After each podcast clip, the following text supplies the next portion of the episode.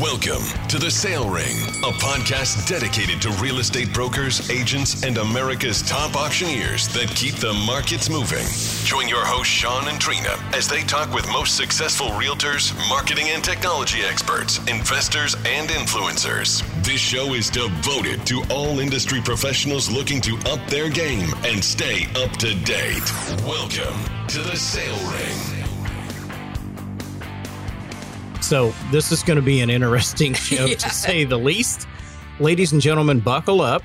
If you're sitting in a chair that has any kind of an apparatus in it, uh, You're going to need a harness for this one. you're going to need a harness for this one. We've got the infamous, more than infamous, more than famous, Shane Terrel Mhm. uh, is going to be on the podcast show today. And Shane, I think he's dialed in here, it looks like. Shane, are you with us? Yes, sir. Are you for us or Amazing against us? introduction. what did you say you wanted to be called? Your eminence? Or your grace. I prefer your grace, but that's on you. You guys kids. All right. How about we just call you Grace? It'll be fine. Whatever, whatever pays the bills, right? Right. We got a crazy show today. We, uh, but there'll be some insight. We're going to talk a little bit about ranches, of all things, uh, hunting ranches, cattle ranches, uh, trophy ranches. Shane has actually been traveling the countryside, listing ranches lately. He's been in multiple states, and I thought this would be a great topic. UC Ranch Properties is taking off for United Country, which is our one of our predominant sponsors with the show. Mhm. Uh, we were having earlier conversations about that, and I said, you know, I know a guy that's listing a lot of ranches right now. Let's get him on the show. And he just happens to be your brother at the same Uh, time. Happens to be my brother, so we'll talk about oil and gas. I know that's just booming right now. If you can hear the chuckles in the background, and uh, maybe we'll throw in a little bit of countryisms from uh, from. Oh, I, I have a feeling there will be plenty of those going along.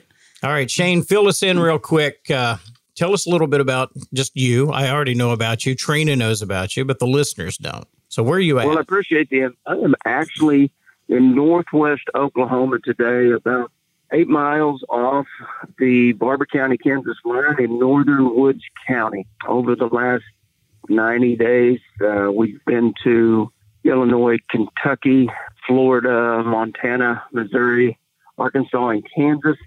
Listed quite a few ranches, uh, mostly the higher higher end ranches in the, you know, anywhere from two million to ten million dollar range, larger showcase type properties, and we've been doing a lot of traveling.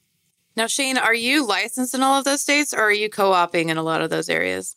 It's a great question. I'm licensed in half a dozen states personally. Um, the states that I'm not licensed in, I connect with other brokers. Uh, most of those are relationships within the United Country franchise system. In some cases, I am licensed in state, then I will still co-broke.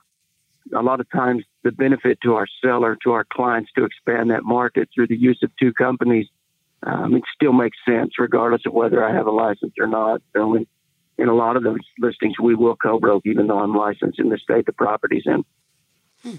So let's talk a little bit about the ranches that you're getting calls on, that you're listing with um, other brokerages or you're listing yourself. What's the primary property type? What's the primary ranch that you're seeing? Is there, and, and what I want to get into, is there seasonality around that? Like right now, a lot of hunting's going on. Are they predominantly hunting ranches? Uh, are they predominantly cattle ranches, a mixed bag? But what what are you after? What are you chasing right now or see coming to your door that you can get listed? Most of them are, are diversified. They'll have multiple uses. Um, a few of ours are specific. One in particular we have is probably one of the most amazing recreational hunting properties that I've ever been on. It's in southern Illinois. It's 900 acres. The property has been strategically managed for deer genetics for a dozen years. Um, it's coming out of an estate is the reason that it's selling. It has a large wetlands development area on it. Um, it's probably a top one or two waterfowl type hunting property, and the quality of the whitetail antler genetics are easily 180 to 200 inch deer quality plays, which is not a common place. It doesn't offer much in the way of cattle grazing or, or crop production from a revenue standpoint, and that one is specifically a recreational hunting property. So it's the perfect time of year for that on a timing basis. Hunting season is just starting across most of the United States, specifically in the Midwest. And, you know, it's, it's a property that targets that market right now, probably better from the 1st of October through um, the end of December for uh, timing in the market to get that thing sold and the exposure because our buyer base for that is, is specifically a recreational hunter. Mm-hmm. Our other ranches are going to have aspects for grain production, cattle grazing, and hunting aspects. Uh, we have a 6,300 acre ranch in Barber County, Kansas, on the Medicine Lodge River, and it diversifies all the way from river bottom, class one cultivation, farm ground, rolling grassland, short grass, mid level grasses, and then it breaks into some rock outcrops and canyon formations. So that ranch just got a little bit of everything for everybody. It's got every terrain imaginable in the state in the western half of Kansas, and it is a working cattle ranch. So there's a revenue stream with that. So, if I'm hearing you correct, right now during the hunting and recreational season, uh, timing is everything, right? It's it's the right time of the year if you have a recreational farm or a ranch to get that out there in the marketplace. And we've talked about this on the show in years past, where uh, everything that's happening in the industry, the hunting, you know, whitetail deer, maybe fall turkey hunting, all of that stuff's being promoted on television. It's being talked about in publications and articles. Walmart's pushing all the camouflage stuff out to the end of the aisles and, and getting it in front of the consumer. So right now is the time to market that. Is that correct? I believe it is. I mean, I agree with that scenario on the timing in the market. There's a specific timing that these properties sell better based on when the buyers are aggressively wanting to purchase them. And with hunting season being on, people are hunting, they're thinking about hunting.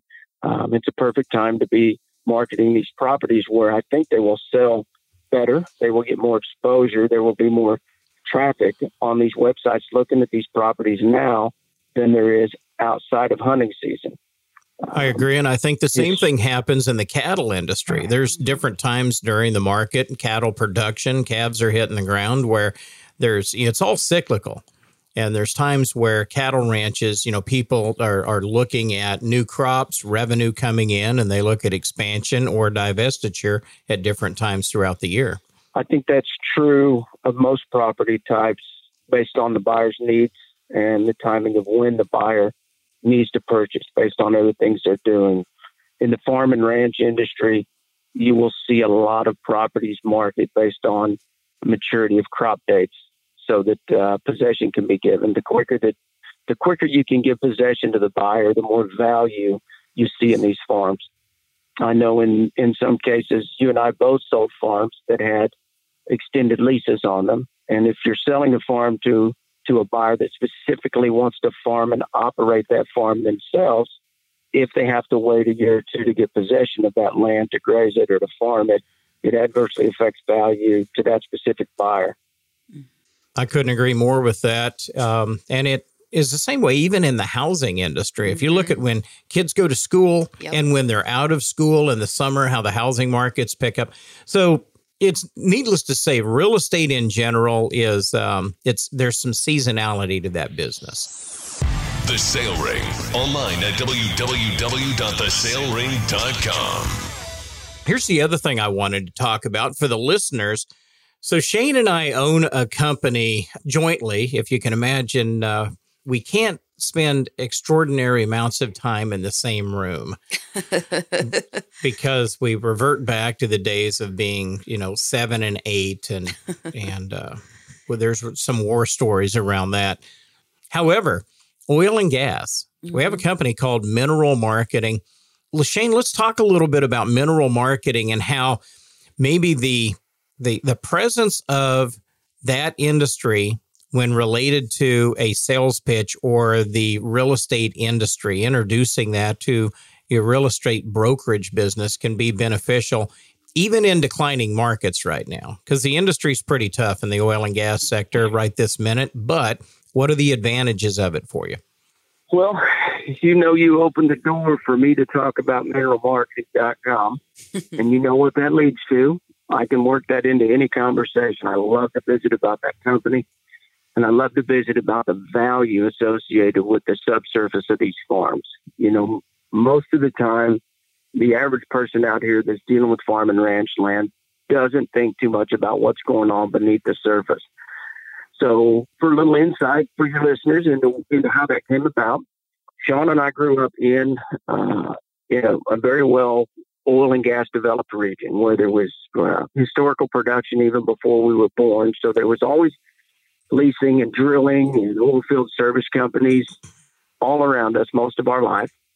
As we got into the real estate and auction business, probably in the 2007, 8, 9 range, we got to dealing with a lot of our clients' minerals along with their service. We were helping them with their leases.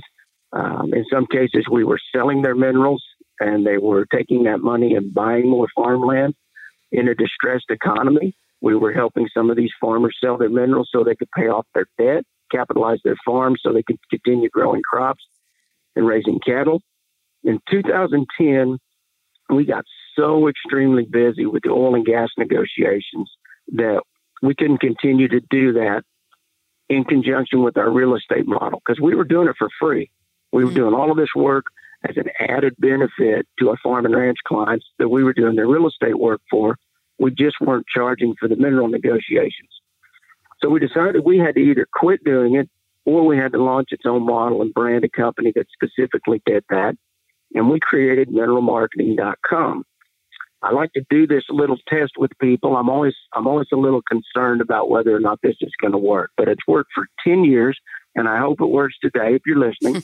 if you will go to Google and you will type in oil and gas minerals for sale, you should find that mineralmarketing.com is the number one ranked website on the first page of Google. And that has been true since 2010 when we launched the company. Hmm. If it's not, do they get their money back? I know. They get every What's... everything back and they can call Sean and he will give you back your money. I like that negotiation there. Um, just side note here, um, you guys probably, maybe some of the listeners are a little familiar just hearing some of our commercial breaks, but Mineral Marketing is also a show sponsor. So we appreciate you guys being a show sponsor. Show sponsor. Mm, thank you for that. All right, quick, take a break so we can hear it. No. Yeah, we kidding. need we need a check too. We gotta we gotta run another check in I, here. I guess. So uh, that's really why we had you on the show today, Shane. Is who, do you uh, have doing your SEO your to make that hand, happen? Uh, I appreciate that. I appreciate It's like, hey guys, I you know one of the one of the biggest benefits for your average land broker out there, anybody within the United Country system, or any any other farm and ranch real estate broker for that matter, we have uh, we have a strategic partnership with United Country, but we also have a database within mineral marketing. So our our qualified buyers within our system are also some of the buyers and sellers of the largest ranches and recreational properties across the United States. There's a lot more value from a partnership with mineral marketing for a farm and ranch broker than just the mineral aspects. You know, we market those things separately from the surface a lot of times, but there's a lot of cases where, say, you want to sell your ranch, and I tell you that in addition to all the wonderful resources and property exposure we can create for land, we also have this mineral site called mineralmarketing.com. And notoriously, a landowner will say something like, Well, I don't know the minerals, or my minerals aren't worth anything. We don't intend to sell the minerals. There's still value in the relationship, even if the mineral aspects aren't involved, because the client base for mineralmarketing.com that's been developed over the last 10 years is about as credible a buyer base as there exists in the land business, and those markets cross over very well. I've used it. You you have used it. Other people that um, work inside of mineral marketing and or are tethered to the real estate industry and are affiliated with uh, an oil and gas marketing company would use those same techniques because it gives you additional exposure for the real estate to another class, another audience out there. And there's an affinity by a lot of the oil and gas industry for hunting and recreational properties or income producing land properties. They have a passion or an affinity relationship to owning those kind of properties in addition to the oil and gas that uh, where their their income or primary income is normally derived from. And speaking of that, with uh, mineral marketing, they're one of our show sponsors. As Trina pointed out, we're going to slip away. We're going to hear from our sponsors. We'll take a short break. We'll be back in just a few minutes with more from the infamous Shane Terrel. Are you looking for heavy equipment but unsure where to start? Then you need to check out auctiontime.com. Buying great equipment has never been easier than bidding online at auctiontime.com. What are you waiting for? Online auctions are closing every Wednesday, so register and start bidding today. Auctiontime.com, the way to buy heavy equipment. Crude oil, natural gas, coal. Buying and selling minerals is a breeze when you have the right energy professionals on your team. Mineralmarketing.com is a leading resource for America's mineral owners. Whether you're wanting to lease or sell your mineral rights, Mineral Marketing has you covered. Mineralmarketing.com, the oil and gas marketplace. Thinking about selling a real estate investment, but worried about the taxes you'll have to pay? Property owners just like you have solved their tax issue with a Starker Services 1031 exchange. One call could save you a fortune in taxes. Call Starker Services today at 800 332 1031 or visit online at www.starker.com and keep the tax dollars working for you. Ever dream of owning a country estate, historic home, or lakefront property? Log on to UnitedCountry.com. Would you like to retire to a home built on breathtaking acreage in the mountains? UnitedCountry.com. Ever dream of your own private hunting preserve? UnitedCountry.com. Over 30,000 farm, recreational, and lifestyle properties are just a click away, helping people find their American dream for over 90 years. We will help you find yours. Log on now to UnitedCountry.com and find your freedom. So, yes, I do know that I am over enunciating things like Okay. infamous. So on break, Trina said, Do you know that that's not the right word? It's infamous. I didn't You're say it like that. I asked if Yeah, you, you were down speaking Oklahoma speak or if that's if you were doing it on purpose, is what I asked. Well, Oklahoma speaks English like the rest of the Well, oh. United States or the majority of it. So, okay. yeah, it's not, it mm-hmm. doesn't have its own language. Yeah, sometimes you do, Sean. We I'm not kind kidding. of do. yeah. See, Shane agrees. We, Oklahoma. We, we kind of do. Oklahoma used to have its own language, and the frontiersmen and settlers kind of changed a lot of that. yes, they Yeah. did. Yeah. So Shane and I grew up. This is interesting. Our grandfolks, our, our parents were our grandfolks that raised us, and our dad was a custom harvester. If you don't know what a custom harvester is, that means that they cut crops for farmers that didn't want to invest in the harvesting equipment at that time in the early days, and and even yet today, it was a major expense to use it one time of the year and then put it in the shed and and not use it for the balance of the years. So they would hire that custom work done. Combines, trucks, trailers, all of that stuff's very expensive. And our dad did that for over 40 years. That was the family business. And we did that. We did that the first 18 years of our lives. We were on wheat harvest every summer from the first week in May until the first, second week in September. You remember, we was two weeks late for school every year our entire lives because we were on wheat harvest. But your teacher was also on wheat harvest, so they were understanding. No, I No, the teachers- well, no, no to the first question and yes to the second. They were not on wheat harvest, but they were understanding. Yeah. Yeah. we were exceptionally intelligent, as you can see. So Yes. it was, it did not take much for us to catch up. Mm-hmm. Okay. I think collectively we were extremely intelligent. I'm just not sure how much you picked up your side of that equation. Well, we both had our contributions. We did. It depends on which one of us you ask. The the kind out of all of the machinery, here's the one thing I never could figure out about our dad and, and the family is we had this passion for Allis-Chalmers and more so uh, Gleaner was the combines that we ran.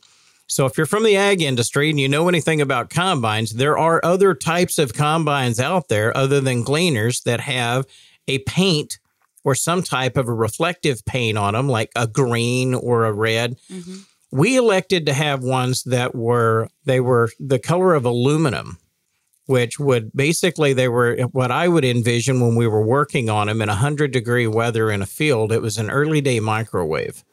I was gonna say like a mirror, basically. Yes. Hmm. Son, something's broke we- inside of the combine. Climb in there with these wrenches and fix it. it's only 400 degrees inside of it. So those were early experiences. And we would start, where would we start? Right on the Texas border, southern Oklahoma, about the 10th of May. And we would move to northern Oklahoma in June, up through Kansas, Nebraska in July, uh, northern Nebraska early August, and most of August finish out in the Dakotas. We saw a lot of country. Saw a lot of country.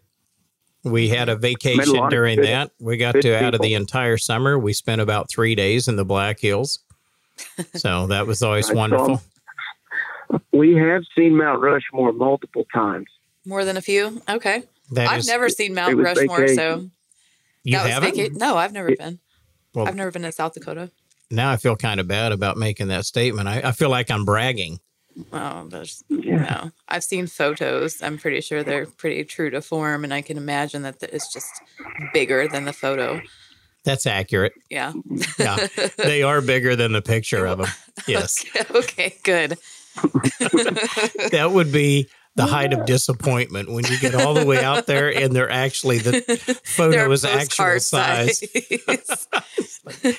just taped onto a rock out there. Got to tell you, I'm a little disappointed. Oh. we purchased our first Gleaner combine when uh, I was 15 and you were 16 years old. We bought a, a 1976 Gleaner L combine with a 22 foot header. You and Sean bought this?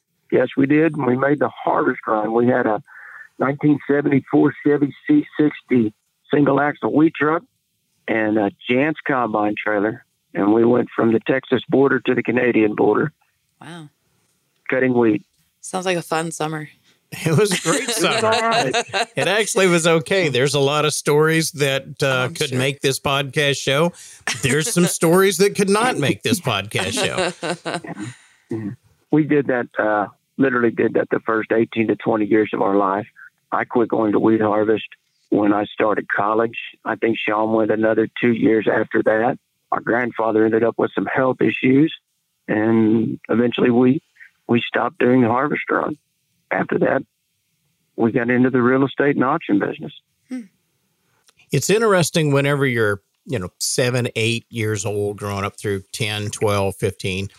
And every year, the guys that worked for our parents on harvest, they were considerably older than us. They were high school, you know, 17, 18 years old and above. A lot of 20, 22, 24 year old guys that were working on the harvest run. So you would, uh, as a young guy, as a kid growing up, you would learn a lot from them. Oh yeah, I'm sure you Um, learn all kinds of things from them. And they're a pretty diverse group that is willing to go on wheat harvest. You know, what I like to consider it's a well constructed or well organized kind of a carnival, if you will. Got a bunch Uh, of carnies out there on got the a bunch wheat of harvest. carnies out there that uh, they just go and we we set up the the trailers and the combines and put on our our show. You know, make a little money. Then we move on to the next town. I, w- I was telling somebody about our childhood and how we grew up making that harvest run. And the gentleman I was telling the story to, when I got done, he says, So you were a gypsy? and I said, No, I'm not a gypsy. And he goes, Well, you kind of were. And I thought about it, and I think he's right. Yeah, Uh, we traveled. living out of a We truck moved for every every t- every two to three weeks. We packed up all of our equipment and we moved three or four hundred miles down the road. We unloaded. We put it back together. We'd work for two or three weeks, and we'd do it again. So I can legit just call Sean a carney from now on, or a gypsy, Yeah. either either or interchangeably. I don't know if you could actually just say carny, but maybe carny ish. Carnish, Gypsy-ish. gyppish. gypsyisms. Oh, yeah. It uh, it was an interesting upbringing. There's so many stories that I want to tell right now. Tell your friends you get your information on the Sale Ring Podcast Show. Here's one for the listeners, though, and this one's away from harvest, but um, Shane will tell a story about um, watching back in the what would this been 70s, late 70s. They had the wide, wide world of sports on television, Uh-huh. Yeah. and uh, there was parachuting on there. Oh Lord. Yeah, where they're trying to hit a bullseye on a ground. Skydiving. skydiving, parachuting, hitting the bullseye on the ground. And Okay. yeah, we thought we could do that. Oh. you guys were every parent's TV dream, it sounds like. Every TV mother's was- dream. Television was such an educational tool for us. We had to be careful what we watched because if the Wild Wrestling Federation thing would come on, hmm between the commercials, Sean would get up and try all of those wrestling moves on me, and he almost killed me before I was 10 years old. I was pretty good. I was He pretty was. good. He I mean, is this he is this the time when they were top like rope. throwing chairs and things at each other's and and okay. No, he would come off the back of the couch and do a full body suplex and then a pile driver. And uh, we happened to be watching Wild World of Sports today. We learned how to skydive, though. so when the commercial come on, he said, we could do that. I said, really? And he said, oh, easy, easy. he goes into our mother's bedroom and he takes all the bed sheets off of her bed. He ties them up in a bundle we climb up a tree beside the house and we get on the roof. He straps this bed sheet all over my back and he pushes me off the roof. True story. First time I'd ever had the wind knocked out of me. I thought I was going to die. Just for the listeners He out there, we we grew up in a ranch home. It wasn't a two story, so You're lucky No, you didn't break something though. short That's all that happened was the wind was knocked out of you. So I'm I'm laying on the ground looking for my breath, and he climbs down the tree. And when I finally get my breath, obviously I'm crying, think I'm going to die. And he says, "I've figured out what the problem is. I think I got it fixed. We weren't up high enough for your chute to open. needed more time for couldn't that chute the- to open. So let's climb the He rest of the tree and try again. Our house did have a peak on it. We weren't up on the peak. Oh. We needed to we needed to scale up quicker, but unfortunately, we um, agreed to disagree on that point. So we separated on that idea. So that was the end of your skydiving days. I'm not so That was sure the we last couldn't. time I tried it. I'm not I'm so sure we one. couldn't finish that though. We couldn't go ahead and reload. You look pretty healthy these days. I'm doing all right. I'm doing all right. I I probably would have been taller had that not happened. Guaranteed. you, Guaranteed. knocked, you knocked the height off of him, Sean. Oh my gosh. Carmen, Oklahoma. That's the uh, that was the site of many incident whenever uh, through the 70s and 80s and that list would go on and on. Wheat harvest was a good experience though. I think Shane would agree that it's uh, those you know they still do that. They're, they're still custom harvesters. They're still, uh, I believe, a U.S. Custom Harvesters Association, and they still do that in this country, but not as it's not as prevalent as it was in the early days. And a lot of that had to do with the expense of the equipment and the availability of the services as custom harvest crews were coming through. It's, you know, it's almost like migrant workers coming through. They're going to mm-hmm. pick all this fruit, they're going to take care of these crops while they're here, and then they're going to move on north or east or west as they grow and they they develop. So today a lot of the farming the large farming operations have their own harvest equipment that uh, they'll even put crews on the road to keep them busy. So they'll be let's say they're out of um, nebraska and they have you know five six ten thousand acres to cut in nebraska of their own property they may go down south so they can offset the cost of owning that equipment and put a harvest crew into motion down there cutting for other people They'll time that midsummer where they're in Nebraska cutting their own crops, and they may even go on north. But um, not as many traveling crews doing that as there used to be. I think the economics of, of you know the price of the equipment that if you're going to invest four or five hundred thousand dollars in a single piece of equipment, you've got to keep that thing moving more than than the ten days or two weeks you need it in your home area. Um, I think the simple fact that you can't make that investment on something that's not put to use more months out of the year. I think they're forced to make that combine run further. I don't know how. You know, when we started out, I think we paid somewhere around fifteen, sixteen thousand dollars for our first combine, and the first season we run, I think you and I collectively showed a net income somewhere around twenty-seven thousand dollars. That's a pretty good percentage. Yeah. I don't know that a guy can do that today with a piece of equipment like that. Even if he makes the harvest run, I don't think he's going to see the percentage return that that was available to us. Most of our commodity prices are the same on what we're selling, but they've gone up exponentially on everything we're buying. Our our fertilizer and our fuel and our equipment's all gotten very expensive. Inflation. and yeah. our commodities that we're selling don't seem to, you know, make that same percentage change in value. Trina, I take it you never made the harvest run. You never went on custom harvest or anything to do with that. no, you're correct. You take Did- it correctly. Did you grow up in a town where harvesters like us wandered through and then left?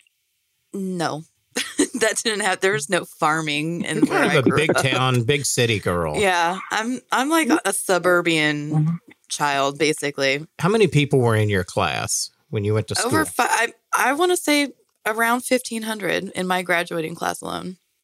Like my kids' school now, like they're also we still live in the suburbs, but we're on the outskirts of the suburbs. But their graduating class is around four hundred, and that's in a small, what's considered a small school compared to what I went to. So, if that puts it into perspective, we have a niece that grew up here that's uh, she's about my age actually um, and she went to school over kind of in that same part Mhm. of kansas city um, what is the name of the large school that's over around at buckner and those yeah, areas it's Fort Osage. Fort, Fort Osage, Osage, district. that's it, yeah. that's where my kids go. so she had told us the same kind of stories that Yeah. there's you know four five six hundred kids in a Mhm. class going there Yeah, in in a graduating class. Yeah, yeah yeah. that's a lot that's i had 16 I know. That's class. I hear your stories and I'm like, oh wow, sixteen. There are a lot, not a lot of Mm. choices going on around there. Yeah, Shane had a he had a booming class so how big was your graduating class 15, Fifteen. So one less than you. 15, I actually thought you had more 16. than I had. You know what caused that? There was the one guy in your class that was also in my class. Ah, you that's, got held back. that's exactly where it's at. That is correct. How's he do? Oh, that's what it was. Yeah, When you look at our yearbook, he's a senior every year. I think that's the only reason that he kept failing is just so he could be in the yearbook each year. That's the only I- time I he got his consider picture taken, probably. He's a professional photographer now. oh, poor kid. Yeah, that's good stuff. I'll tell you what, we're going to slip away. We'll hear from our sponsors one more time. We'll be back with more from Shane Terrel. Stay tuned. Ever dream of owning a country estate, historic home, or lakefront property? Log on to UnitedCountry.com. Would you like to retire to a home built on breathtaking acreage in the mountains? UnitedCountry.com. Ever dream of your own private hunting preserve? UnitedCountry.com. Over 30,000 farm, recreational, and lifestyle properties are just a click away, helping people find their American dream for over 90 years. We will help you find yours. Log on now to UnitedCountry.com and find your freedom. Thinking about selling a real estate investment, but worried about the taxes you'll have to pay? Property owners just like you have solved their tax issue with a Starker Services 1031 exchange. One call could save you a fortune in taxes. Call Starker Services today at 800 332 1031 or visit online at www.starker.com and keep the tax dollars working for you. Are you looking for heavy equipment but unsure where to start? Then you need to check out auctiontime.com. Buying great equipment has never been easier than bidding online at auctiontime.com. What are you waiting for? Online auctions are closing every Wednesday, so register and start bidding today. Auctiontime.com, the way to buy heavy equipment. Crude oil, natural gas, coal, Buying and selling minerals is a breeze when you have the right energy professionals on your team. Mineralmarketing.com is a leading resource for America's mineral owners. Whether you're wanting to lease or sell your mineral rights, Mineral Marketing has you covered. Mineralmarketing.com, the oil and gas marketplace. So we were talking on break about COVID 19 and the effects. We've talked about this in previous podcasts, but Shane had brought up something kind of interesting is there is a lot of aggressiveness in the market right now. And, and Shane, talk a little bit more about just, um, you know, what we were discussing just a few minutes ago on break and what you're seeing in your own brokerage as well as others around you. Well, when in March we talked about when the COVID first hit the media and they started talking about it, we were wondering how that was going to affect the market. And our assumption was that, you know, the, the media exaggerates things to the extent that we think the world's coming to an end, uh, the market's going to shut down. We were prepared for a lax in business to where we didn't have the activity that we were used to. And, and frankly, quite the opposite happened. I think on the front end, it was tough to explain, but looking back, it makes sense because we track all of our web analytics and all of our traffic on our websites and our custom social media campaigns. And those numbers noticeably increased after people had to stay home and they couldn't go out to activities and concerts and movies. And it, understandably, a large percentage of the population is shopping online for whatever it is they're buying. Uh, we realized our clients were doing the same thing. So we've seen a, um, an incredible increase in activity, um, listing inventory, inquiries online, people looking at properties, properties actually going under contract and selling. And it's not just in my office. I know some of the other brokers that I deal with. Um, Randy Landwehr, for instance, recently had a, a, a just a record auction in uh, the state of Missouri that I think you helped him with. Sold a large ranch over there. Uh, that was an incredible win, correct? You know, that's indicative of exactly what you're talking about. That auction in particular, I called that for Randy, and he had set up a nice campaign. He spent a significant amount of money on marketing. They had over 200 people in that room. Oh wow. There was seven, I believe seven states that were represented by the bidding audience there. So again, it goes back to the aggressiveness. You know the other thing that I've seen and I think it parallels what we're talking about right now.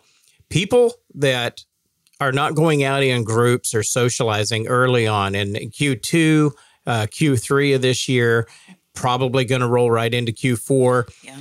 They started trying to figure out ways where they can get out away from everybody else and still recreate with their families.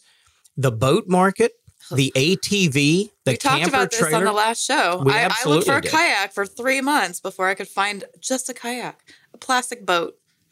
Yeah. Three hundred dollar plastic boat couldn't find for months. for three months. Yeah. You search for it. Mhm. Uh, UTVs or you know Yeah, utility or all terrain vehicles, four wheelers, Polaris Rangers or Can Am's. Those things were on back order, Mhm. and uh, you know Shane, that goes right into what we're talking about: recreational land, hunting land, ranch land. People are kind of being driven from urban America out into non-urban America and looking at ways they can enjoy that lifestyle while they're out there. Yeah. How to get away We're from all the seeing people. a lot of that.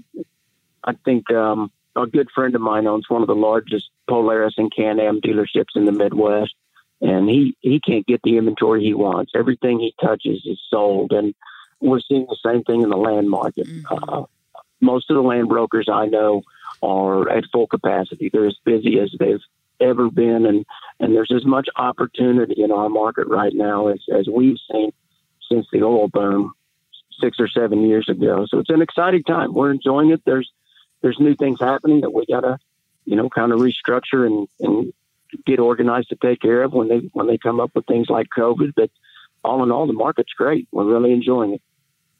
Well, and you hit on something too early in when you started mentioning that that people are moving a lot more to online buying, essentially, just because they don't want to be around the people and uh, the crowds and whatnot in a public auction situation.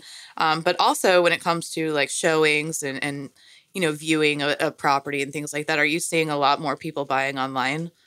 Well, most most of our interaction initiates online, mm-hmm. but we're seeing an increase in that traffic because I think there's there's less things for them to do. You know, I uh, I don't think over the last six months um, you could go to a, a, music concert or a large venue, uh, sports games. All of those activities are are closed. Yeah. So you know if you want to take your family and you want to go do something and, and the things that you're used to doing aren't available to you, you find new activities, and a lot of that's being geared towards the outdoors. Like like Sean mentioned earlier, there's a lot of people that are hunting and fishing and riding four wheelers and spending time in the country that previously that wouldn't have been one of the categories they were looking for on the weekend. You know, something that I'm kind of excited about is if we can get the youth, the younger America, out of the house and get them back out into a rural or recreational environment. And not that, you know, computers are the worst thing in the world for kids, but I do think when it dominates their time day in and day out, and they don't get any physical activity. They're not getting to enjoy nature and kind of get outside and getting exposed to something different. Mm-hmm. Um, it's, you know, it'll be healthy. It's yeah. a healthy upbringing. Did I mean, you see the story, Sean, about the water skiing baby in Salt Lake City? I did not. There's a six month old uh, that can water ski. Uh, essentially, he gets on a, a, rig with his dad or whatever, but it caused a lot of controversy a couple weeks ago because people were like, "Oh, baby that age shouldn't be out in the water," you know. Blah, blah, blah. Oh yeah. Even though his dad's right there and nothing happened, but he was having the time of his life, and you can guarantee he's going to grow up kind of outdoorsy just because he from six months old up he's been water skiing and out, you know, with his parents hiking and things like that. So I don't know where I was going with that, but it was a funny story. It's a great story.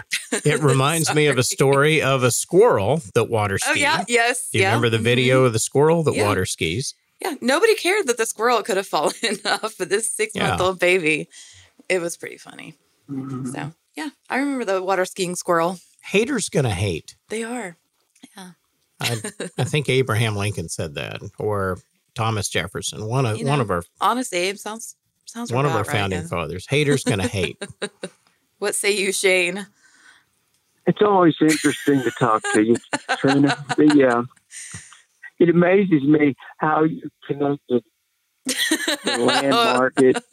Your phone cut out. Nineteen. Your phone cut out just in time. Water. I would. I would just. I, I would I don't know if I want to see the whole video, but I'd like to see the highlights of what's going on in your mind while Sean and I are I don't guessing, know that you would. I'm guessing you do not want to see that. it goes off in a lot of weird directions. it's pretty scrambled. Uh-huh. It would look a lot like an etch a sketch in there after it's been shaken. After, yeah, just little pieces of things all over the place. Yeah, I'm going to draw some lines and I'm gonna shake it real uh-huh. hard. Yeah, that sounds about right. Shane, the system could break down, man. I got to thinking the other day about, um, you know, this whole COVID virus and people having to resort to, um, you know, different. Uh, it may become kind of a survivalist nation out here, and yeah. you know, transportation gets shut down.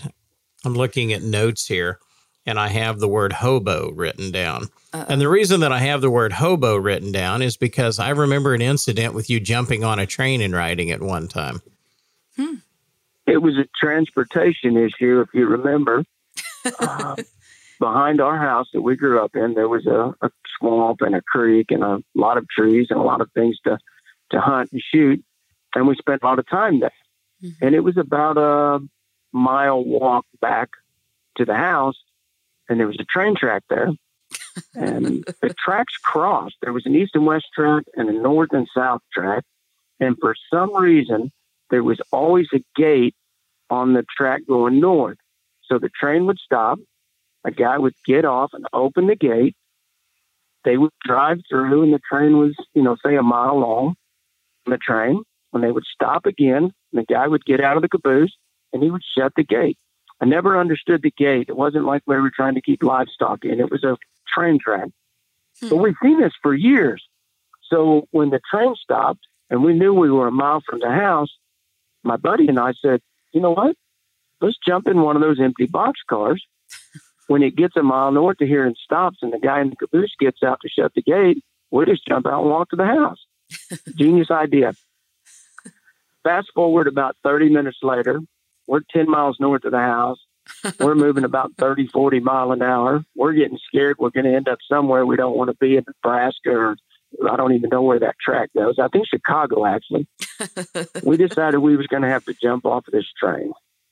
And we jumped off, and it, of course, we rolled through all the rocks, and it, it hurt and almost mm-hmm. killed us.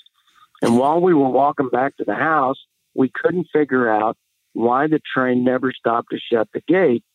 But before we got home, there was another train behind it. And then it kind of made sense. Uh. The ah. second train stopped to shut the gate. So we quit jumping the train. the one and only time there was a second train, you happen to be on the uh, first one, not stopped. Mm-hmm. Nice. You know, they haul all of the new automobiles in enclosed cars now. So when you see a train go by with enclosed cars, yeah. a lot of those have automobiles inside them that you can't see. In the late 70s and early 80s, those were hauled exposed. You could actually see the cars on the train going by. And we grew up throwing rocks at those cars. And I think Sean and I may be responsible for the reason those cars are in enclosed train cars now. Probably. I'll tell you the hilarious part of that. And we're getting towards the end of the show, but I'll without mentioning this guy's name, it wasn't just Shane and Sean. There's a third guy that we grew up with. Later in life, that guy becomes an incident investigator for the railroad. That is his job. He's like, oh, I can specialize in this for a living. This is just go back to childhood and all. We asked him one time. He's like, how in the world does a guy like you that did what he did to the railroad as a kid get a job as an investigator? And he's like, that's simple, man. I know how those guys think. he said, I can catch him every time. I know what so. to look for. Yeah, that's funny. We had a great upbringing. Shane, it's um, it's always a pleasure to visit with you, and I want to thank you for your time being on the show. We're just about at the time mark here where we need to slip away. If they want to check out you or your company, how do they find you online? You can find me at huntingcountry.net. Huntingcountry.net. Huntingcountry.net. Or, or mineralmarketing.com. You keep things very simple. I like that. He's a simple nice. kind of guy. I am a simple kind of guy. Except All right. when there's railroads involved. We we will absolutely do this again, man. This is yes. a blast, and uh, we haven't even started chipping the the surface of the stories that could come out of these shows. So we'll definitely have you back on. We appreciate you being on the show today. Ladies and gentlemen, hope you enjoyed this episode, and we look forward to seeing you next time inside the Sale Ring. This episode has ended, but your journey to greatness continues. To access all resources and links mentioned in today's show, head over to www.thesalering.com now. That's www.thesalering.com.